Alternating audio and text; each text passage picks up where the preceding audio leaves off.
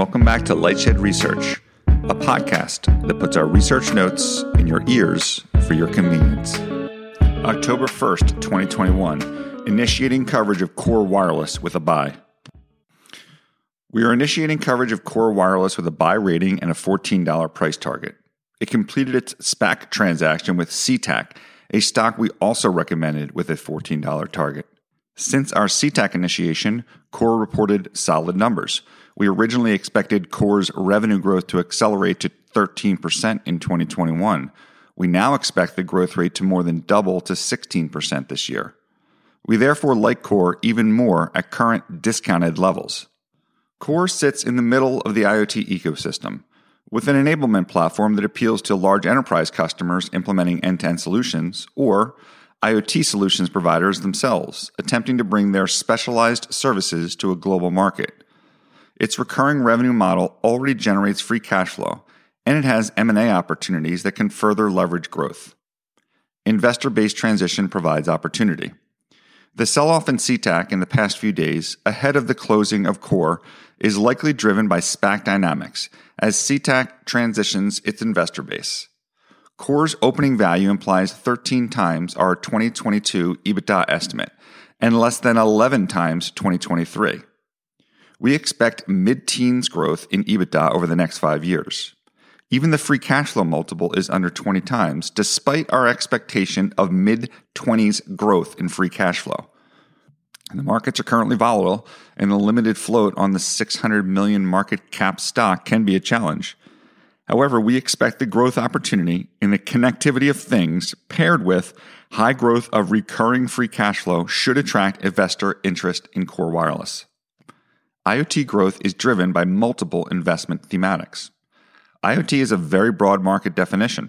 It's perhaps best defined by the 12 billion IoT connected devices globally, a number that is likely to double in the next 5 years. There are a variety of compelling investment thematics that will fuel IoT growth, from 5G, new LEO satellites, and eSIM, to big data, automation, and connected health. The IoT ecosystem may be broad and growing, but it is also very complex, with multiple fragmented layers. This provides investors with many opportunities to pick segment winners and losers. We previously detailed how Iridium and Anterix can win in their respective IoT market slices, but KORE cuts across many layers and verticals. KORE starts with a connectivity platform. KORE's strength is rooted in its IoT platform that simplifies global connectivity. This is an advantage over telco competitors who largely attempt to sell applications on their own network. KORE's platform enables a customer to manage multiple terrestrial wireless, satellite, and unlicensed connectivity options like LPWA, or low-power wide area, with one simple interface. The alternative for the customer is to negotiate and manage multiple carrier relationships. KORE's connectivity contracts deliver recurring revenue over the 10-year life of a device, providing high visibility on future revenue growth. KORE has indicated that 90% of its 2022 revenue expectations are from customer contracts that predate January 1st of 2021. Connectivity innovations will expand the market.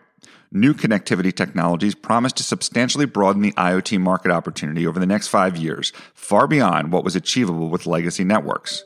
5G is expected to handle 100 times more connected devices per square mile and materially reduce latency versus 4G. New LEO constellations are delivering faster speeds, lower latency, and new sensors-based networks, in part to lower launch cost.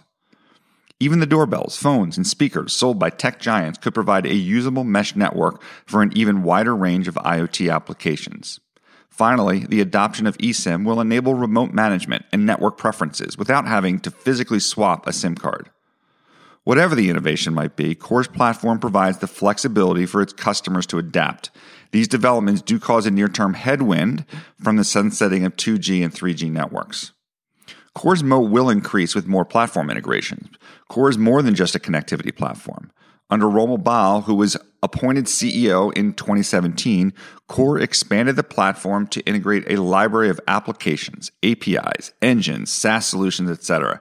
This enables customers to simplify and accelerate IoT deployments by easily plugging disparate parts into the KORE platform, which saves the customer both development time and money. In the critical asset management vertical alone, KORE has pre-integrated over 400 apps and devices. KORE's enablement platform not only has value to an enterprise deploying an end-to-end solution, but also to an IoT solutions provider in need of global connectivity or implementation with a SaaS.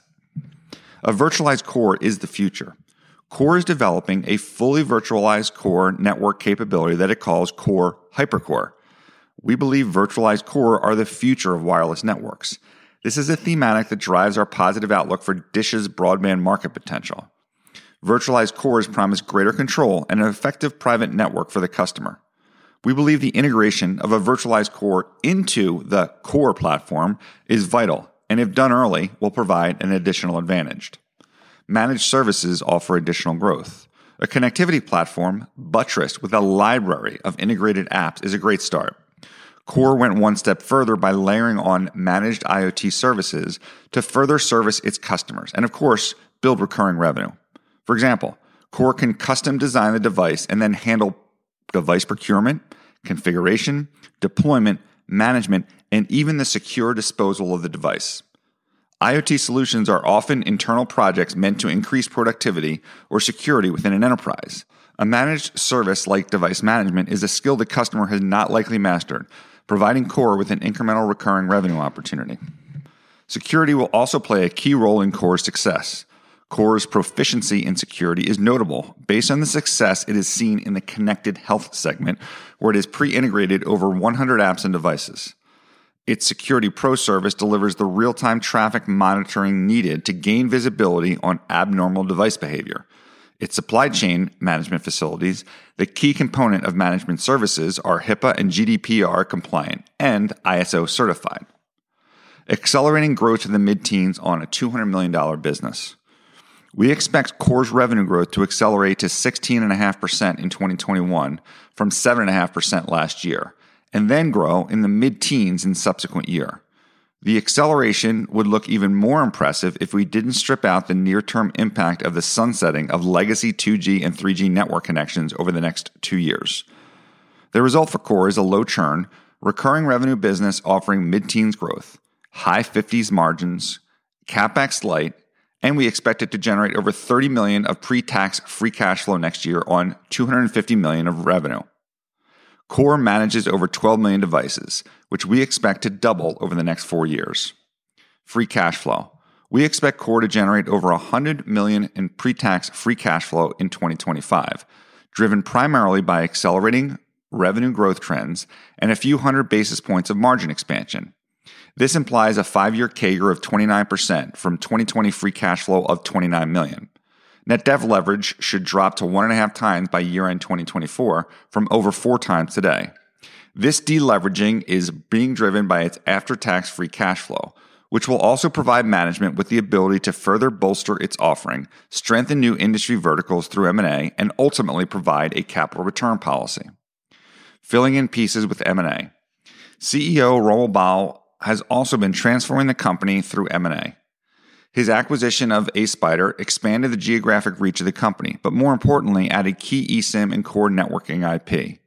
KORE believes it can layer on an additional $250 million of recurring revenue inorganically within the next 5 years.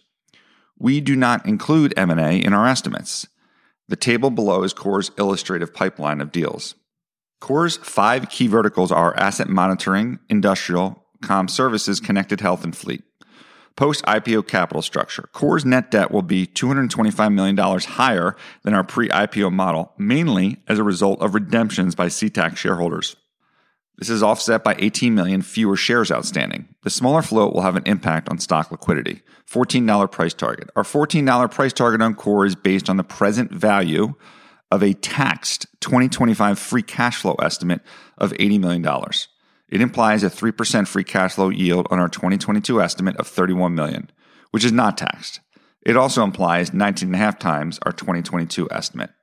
Risks. KORE competes against and is partnered with a number of larger well-funded competitors whose strategies could evolve as their existing enterprise customers develop IoT. KORE does not own a network but purchases capacity on a wholesale basis from network operators. IoT use cases and device proliferation may not occur at a rapid pace as many estimates suggest. The limited flow could create volatility in the stock, particularly around the registration of 22.5 million shares sold in the pipe 45 to 90 days after the close. Have a great weekend, and thanks for taking a look at KORE. Bye.